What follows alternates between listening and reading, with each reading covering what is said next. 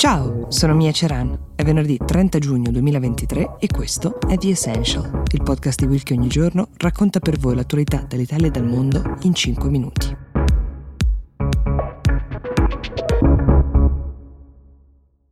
Ancora una volta in Svezia, durante una manifestazione pubblica, è stato appiccato il fuoco ad una copia del Corano. Questo gesto provocatorio, che come ha ricordato il primo ministro svedese Ulf Kristersson è sgradevole ma non illegale, sta aprendo una crisi diplomatica tra la Svezia e potremmo dire il resto del mondo, in particolare i paesi di fede islamica. Il Marocco, ad esempio, ha richiamato il proprio ambasciatore da Stoccolma, un gesto diplomaticamente molto serio. L'Iraq ha definito l'incidente la conseguenza di un approccio aggressivo e carico d'odio che nulla ha a che vedere con la libertà d'espressione. Questa locuzione, libertà d'espressione, è esattamente il punto. La Svezia ha fatto sapere di aver più volte vietato alcune proteste quando rischiavano di diventare eh, atti di incitamento all'odio, specie se c'era l'intenzione dichiarata di bruciare copie del Corano. Ha trovato però questi divieti vani perché i manifestanti hanno fatto ricorso presso dei vari tribunali svedesi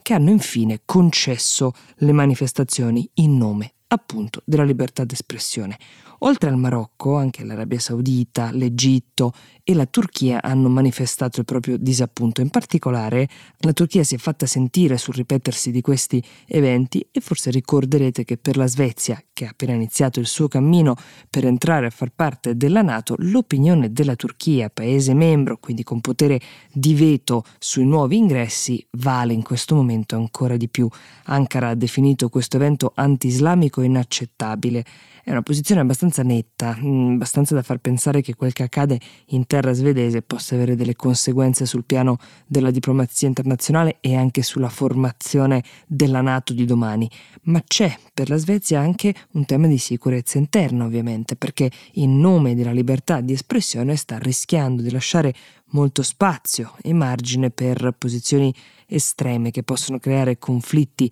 interni che nessuno si vuole trovare a gestire. Invece è tutto partito da una foto, da un primo piano del presidente statunitense Joe Biden, nel quale si vedevano chiaramente dei segni piuttosto marcati sulle guance. Il segno diciamo che ha sul viso chi ha indossato una maschera di quelle uh, molto avvolgenti come quelle per l'ossigeno per diverse ore. I commenti interrogativi che sono rimbalzati hanno costretto la Casa Bianca a spiegare ufficialmente che cosa fossero quei segni e ad ammettere che sì, il presidente da diverso tempo soffre di apnea del sonno, ha iniziato ad usare quindi una macchina che si chiama CPAP, è l'acronimo per Continuous Positive Airway Pressure, che è un dispositivo di base sul quale si aggancia una maschera, appunto come quelle che si usano negli ospedali, e che in questo caso serve a fornire una costante pressione di aria alle vie respiratorie, evitando le apnee. Adesso è chiaro che lo stato di salute di questo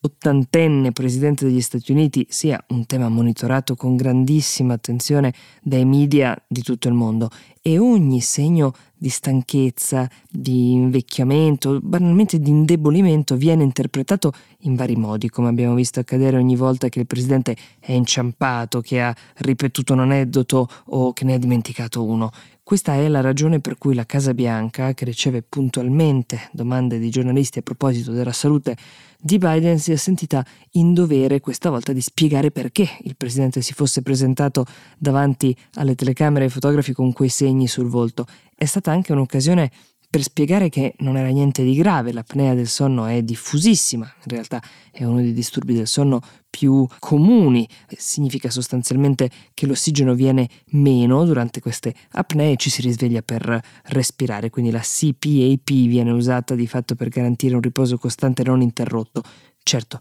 l'apnea del sonno peggiora con l'età, c'è anche gente però molto giovane che ne soffre. Il principale disagio è sì, quello del sonno tormentato, ci sono a volte anche altre conseguenze, come la scarsa memoria, la mancanza di concentrazione e l'affaticamento, che possono sicuramente portare a incidenti. È esattamente questo il timore di molti e la ragione per cui la Casa Bianca si affretta a rassicurare il mondo che Biden non corre tutti questi rischi, ma che anzi è pronto a candidarsi per il prossimo mandato. The Essential per oggi si ferma qui, io vi do appuntamento domani con la puntata fatta con i vostri suggerimenti e le vostre proposte e vi auguro una buona giornata.